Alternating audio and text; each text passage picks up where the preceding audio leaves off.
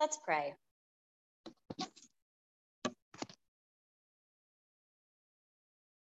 God, we know that you are with us this morning and that your Holy Spirit is here to open our eyes and our hearts, our ears and our minds for the message that you want to share this morning. May the words of my mouth and the meditations of all of our hearts be pleasing to you this day. Amen.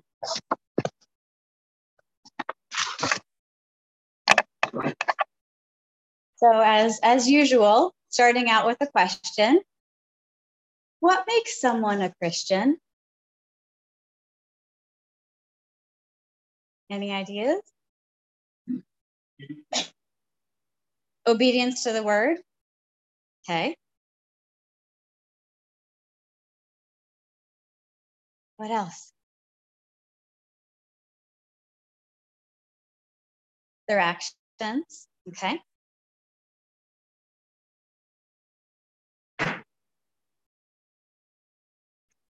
Anything else? No? Okay. Well, I I would define what makes someone a Christian by whether or not they have a relationship with Jesus and through Jesus. That's like my broad kind of overall umbrella definition. Now, that relationship is demonstrated in lots of different ways, like obedience to the word, which is both scripture and Jesus, if we're using a capital W. Um, it's also in their actions. What you know how how is this person acting it's also in what are they saying right how do they talk about people um, and one of the interesting things um, one of the things that i really like about being wesleyan um, is that wesley was a very practical individual. Um, you know from last week we talked about the do no harm do all the good you can and then stay in love with god. And he also uh, talked within that, those three things, there are two, two ways, I'll say, of, of demonstrating our relationship with God. Uh, as Wesley called them, they're acts of piety and acts of charity. So basically, acts of piety are those things that we do to strengthen our relationship with God. So it's it can be prayer, it can be worship, Bible study, small groups, um, those kind of things. Acts of charity are things like, you know, visiting the sick, um, donating food to a food pantry, um, all those kind of things. And and the thing that um, strikes me uh, is that people can do acts of piety and can do acts of charity without actually being Christian. They don't necessarily have that relationship um, with God. They're doing things for some reason, but it might not be because of their relationship with Jesus. Um, and and so you know, kind of keep that in the back of your mind. And so my question to you guys, uh, another question, I guess, is what ways or opportunities does this church specifically provide regarding acts of piety and acts of charity? So, like, how do you, what do you offer to help people develop their relationship with God? And what do you offer to help people demonstrate their relationship with God?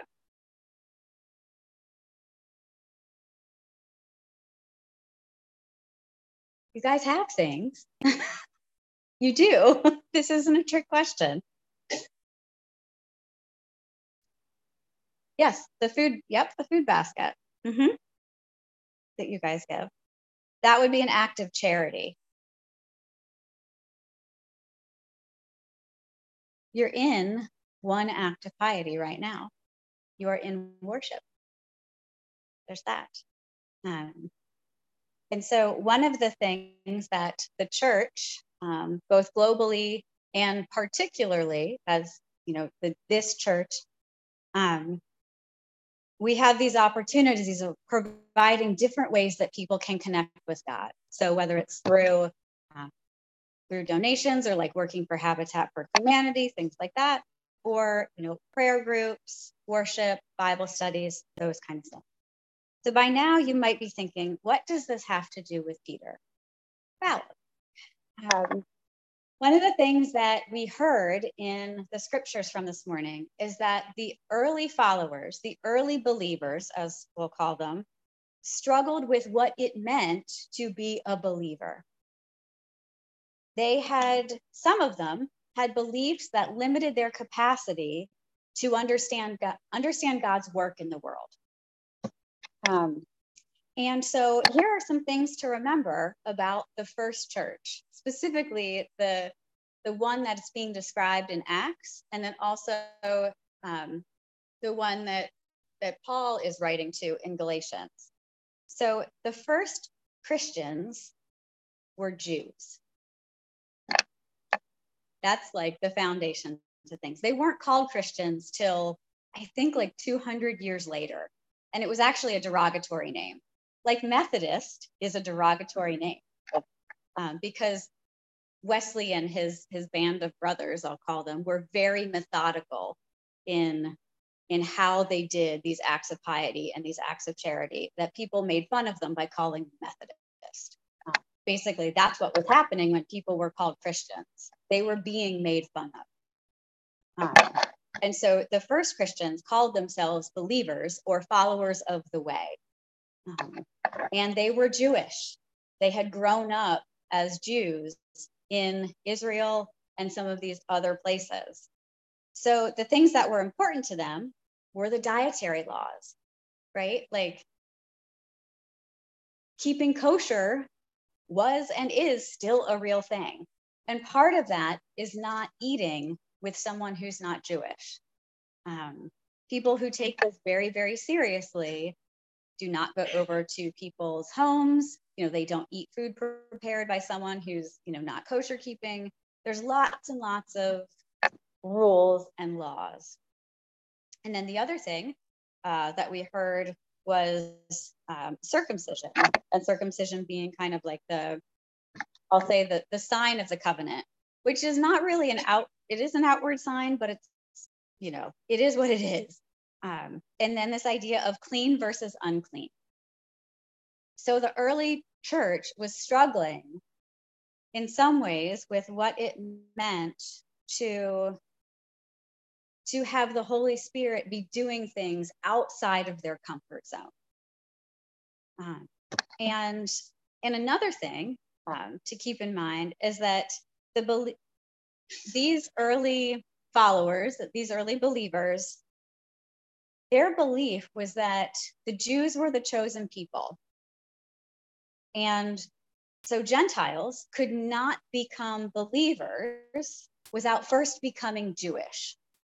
So they were they were putting all of these rules and expectations on people for what it meant to follow Christ and there was this huge debate in in the the believers community about what it meant whether people had to become jewish first or whether they could be gentiles and live the way that they had been living essentially um, and yet be transformed by the holy spirit. There was a huge huge debate which is what we see in acts 15 if you choose to read you know acts 10 through 15 you'll see this argument come to to its fullness essentially. And one of my uh, one of my Bibles that I have has um, some commentary notes in the bottom, and this is what it said about this in particular. The gift is the Spirit's reception and inclusion into the community of God's people, not specific practices. So, as we heard in Acts about how Peter described this vision that he had of this sheet coming down with all kinds of different animals, I'm hoping there was a pig on it um, because pigs weren't allowed to be eaten by by Jews. Um, you know about what was clean and unclean, and God told Peter, "Don't say something is unclean when I've made it clean." Basically, God's telling him to check himself and and not limit how God can act in this world. Um, so he goes to Cornelius, he eats with them, he's he's open to to this idea of Gentiles being able to be uh, followers of Jesus. But yet we see Peter kind of step back and demonstrate his fear a little bit of these people who were friends of James. And in Galatians chapter 2, we heard Paul tell the Galatians, you know, hey, remember, I called Peter out on this because he was essentially backsliding into, you know, Jewish regulation. And and that's not who we're called to be. We cannot make other people um, follow something when God is clearly acting outside of the bounds of this particular religion. And and Paul Paul also says in, in some way to Peter, um, he it, it was an act of encouragement in a lot of ways to stand firm in what God had already told Peter um, in the face of people who, who disagree and also are trying to intimidate him to follow what they believe um, and intimidate people into submission. If Christ invites us to freedom, being intimidated into submission is not freedom. And so we have have this interesting um, connection, I'll say, between the the church in the first century and our church today. Um, I think it's a book by Barbara Brown Taylor. Um, no, Diana Butler Bass. I don't remember. Anyway, she talks about how at first in the first church, after they settled this whole you need to you don't need to be Jewish to be Christian thing, um, the pattern went belonging, belief, behavior. So people belonged to the church probably before they fully understood their beliefs, and certainly before their behavior reflected who they were in Christ, because that's an ongoing life journey. Like we, all of us fall short of the glory of God most of the time. And so, you know, so there was that um, that flow chart or process. But today, it's really fascinating because we have um, oh i'm sorry it's it's belonging behavior and then belief belonging behavior and then belief is by being part of belonging you then come and kind of get uh, you start to act like the people that you surround yourself by. So sorry about that. But for us it's a matter and somehow we've twisted this around where we seem to think that what you believe is most important and then you can't belong until you believe. And that's kind of what the scripture is talking about um, in a reverse way, where Peter shows up to the, the Gentile people and and talks to them and see what is going on and he sees the holy spirit descend on them that they are baptized in the holy spirit and they are given something that peter didn't think was possible because Peter thought, oh, well, this whole thing is just for the Jews. And God's Spirit says, nope, not how it's working. Um, and, and so the sign of inclusion in terms of belonging and this whole idea of the family of God, the sign of inclusion went from circumcision to being baptized with the Holy Spirit. Its relationship over practice in some ways. So it's what do our relationships look like um, with God, with ourselves, with others? Um, how are we being transformed by the Spirit? Um, and it's not about what food we eat or don't eat, who we eat with or don't eat with. Um, not about whether we read our Bibles every day it's about how are we developing that relationship with God. Bible reading absolutely can develop our relationship with God. But if you develop your relationship with God by sitting outside and staring at the sunshine or listening to the leaves rustle through the trees, okay. It's about relationship over practice. And one of the things that Paul says um, that I think is instructive for us as he talks about Peter is that we're if we rebuild the law, let me make sure I quote him correctly. In chapter 2, verse 18 in Galatians, he says, Rather, I am a sinner if I rebuild the old system of law I already tore down. Christ gives us freedom to not be afraid. Christ gives us freedom to transform the world through the power of the Holy Spirit. Christ gives us, Christ gives us freedom to, to reach out and help people. Um, maybe people that have been marginalized or um, or we would have maybe thought, oh, well, you know, God can't reach them or they're too far gone. Uh, maybe not.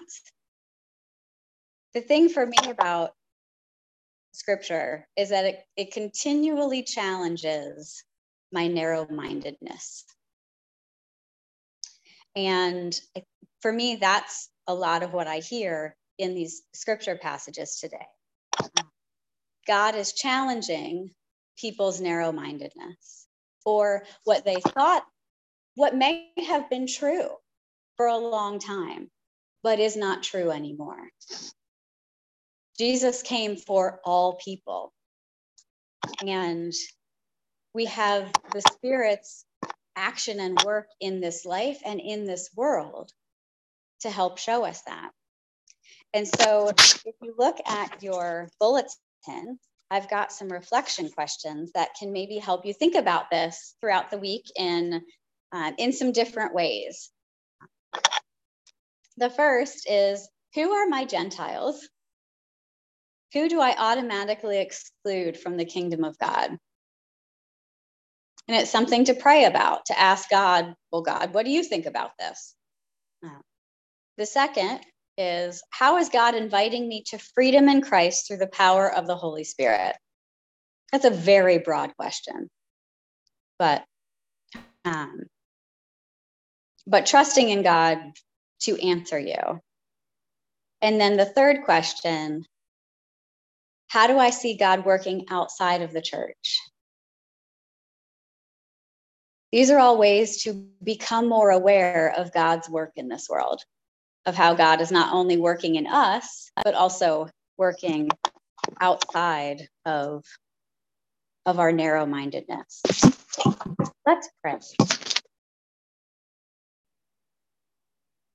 God, we thank you for this reminder through, through Peter through the one who who went back and forth between living in your freedom and reverting to lawfulness.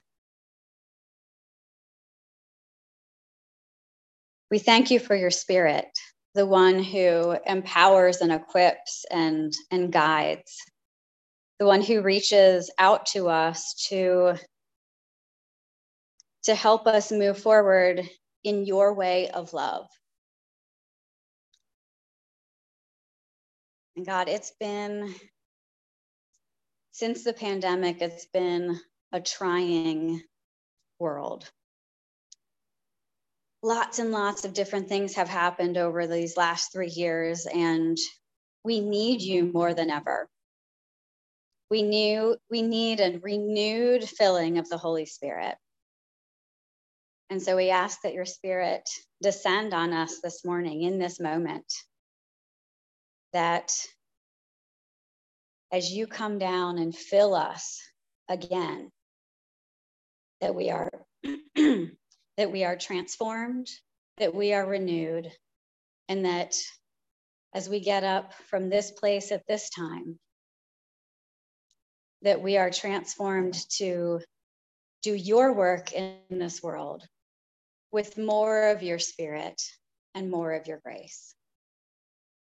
It is in your love, your light, and your life that we pray. Amen.